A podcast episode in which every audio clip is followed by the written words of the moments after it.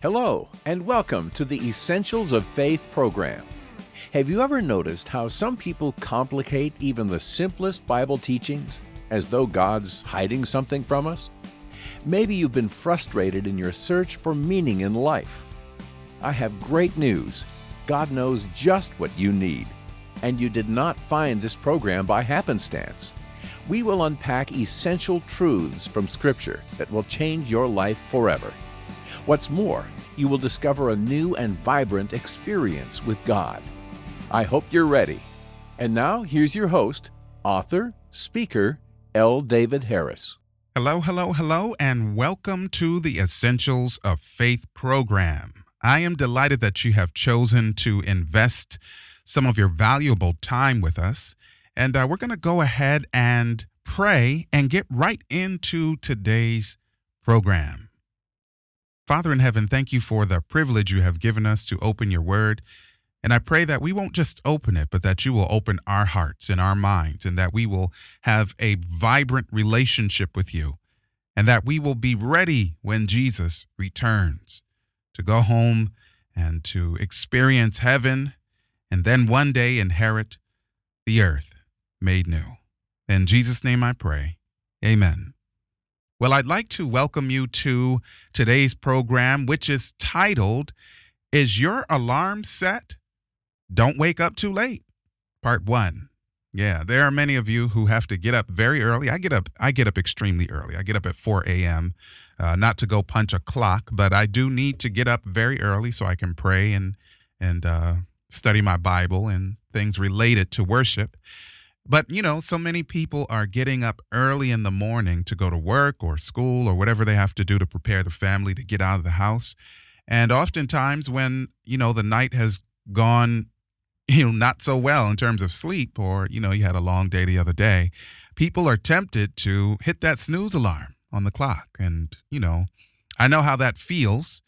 Uh, I don't use the snooze, but I remember how it felt many times where I thought, boy, I could I could use another nine minutes. You ever wonder why they use nine minutes and not 10 on the snooze? I don't know. But anyway, but what happens if you hit the snooze alarm over and over again and you end up late? Mm, depends on what you're going to. If you're going to work, then you'll have a problem. You might run into traffic that you wouldn't have if you got up on time or something worse. And so, what we're talking about is something far more important than getting up and going to work or school or getting the family ready to get out. We're talking about the resurrection the resurrection. And of course, that is sort of misleading because it would suggest that there's one resurrection. We're talking about two types of resurrection. Uh, today, we're speaking of uh, the resurrection of life. And it'll make uh, sense once we get into the text here. So, we're speaking of the resurrection of life. Don't Wake Up Too Late, part one. We're reading from John chapter 5, verses 22 through 29 as our foundational verses. And I'll begin reading at verse again 22.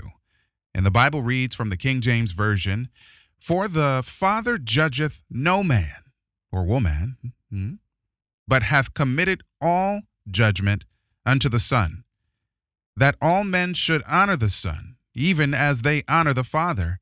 He that honoreth not the Son honoreth not the Father which hath sent him. Let me just pause here. In verse 22, the Bible says, For the, for the Father judgeth no man, and hath committed it, or the judgment, to his Son. Now, this makes a lot of sense because uh, Jesus lived in human flesh, and he personally experienced all of our griefs. I think Isaiah made a good case for that in Isaiah um, chapter 58. And the Bible tells us that Jesus was well acquainted with our sorrows, he was well acquainted with our temptations. He understood what it meant to be dependent upon the Father for everything that he needed. And he's the one uniquely qualified judge because he has experienced all that we experience. And on a, a hyper level, we'll probably need to do some programs on that uh, to make sense of it. But the bottom line is it makes sense that Jesus would be the judge since he understands the human predicament. Uniquely, he understands. Verse 24 Verily, verily, I say unto you that he that heareth my word and believeth on him that sent me hath everlasting life. That's now. Mm-hmm. If you hear his word and you believe on him, you have eternal life. Mm-hmm. We've talked about that. Eternal life is the quality of a relationship with him where even if we do fall asleep in death, we're waiting for that that resurrection of life. You know what I'm saying? So everlasting life begins for a person as soon as uh, the Bible says in John chapter 1, verses 11 and 12 ish, uh, that uh, those who receive him, he he gives us the right to become his children. And of course, to be his children is to have everlasting life. But we're looking forward to the day, as we've said in previous programs, when he will also give us immortality, which is at the second coming of Jesus Christ, where we can't die anymore, we can't get tired, we can't get weary. Uh, the Old Testament Bible writers made it very poetic. We will run and not get weary. We'll walk and not get weary. We'll run and not faint. And so we receive e- eternal life or everlasting life at the moment we accept Christ, and we look forward to the day that we receive immortality.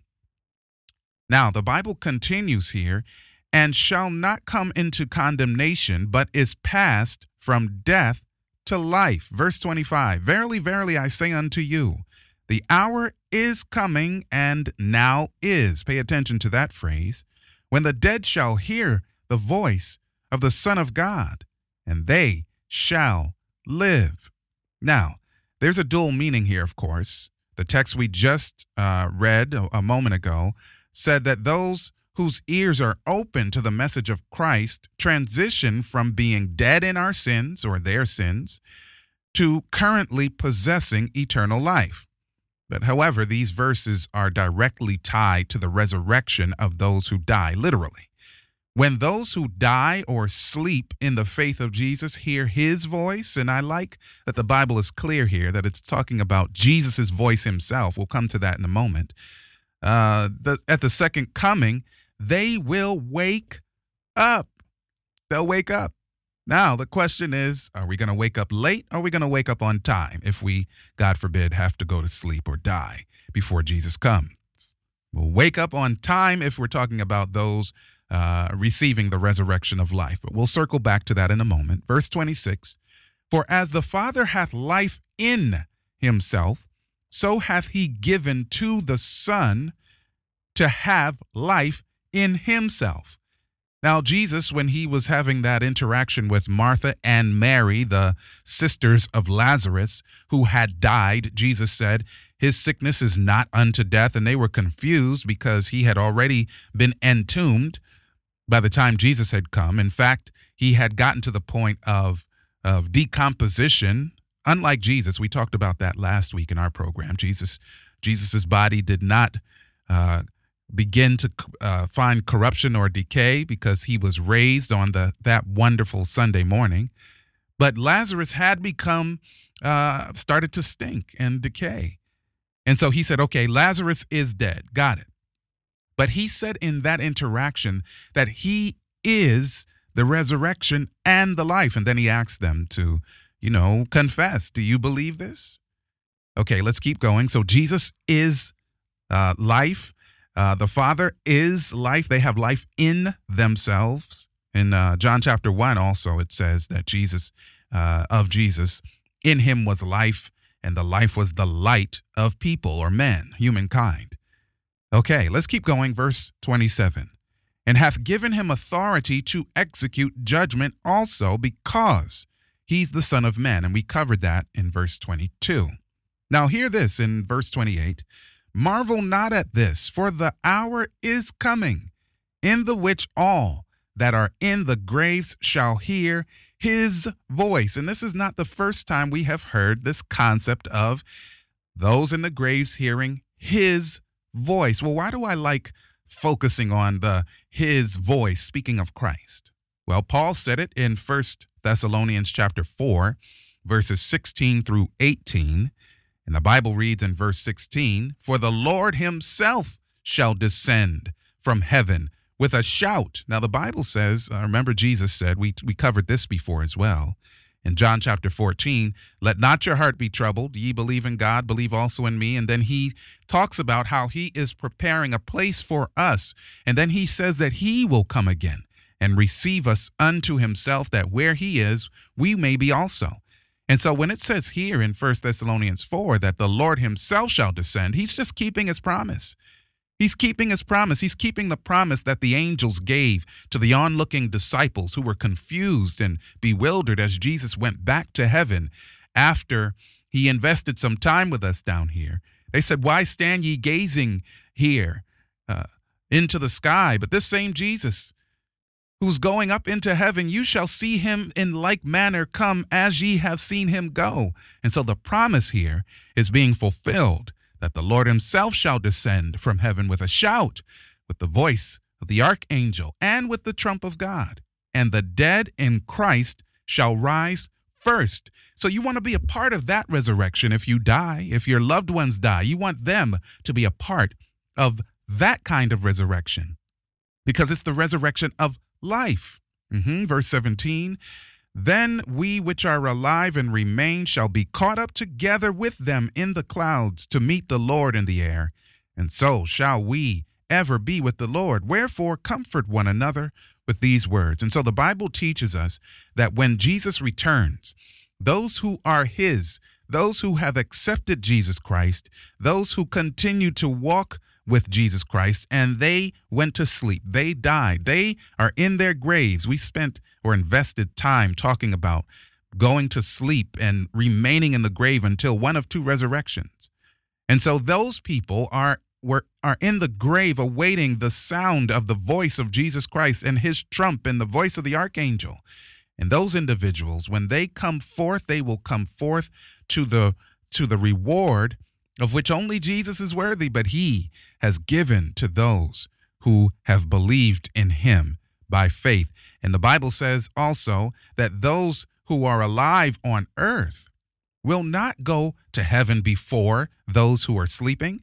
And likewise, those who are sleeping won't go to heaven before those who are alive and remain. Everybody who is Christ's will go to heaven when Jesus returns and they will be caught up together to meet him in the air. And there, the Bible says, shall we ever be with the Lord. Wherever God is, that's where we'll be as long as eternity continues. Does that sound silly? Of course it does, because eternity does not end. We're looking forward to those days.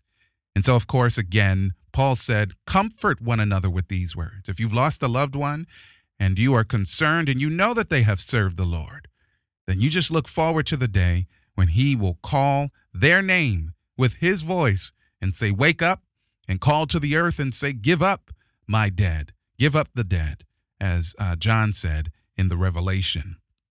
Verse 29 and shall come forth.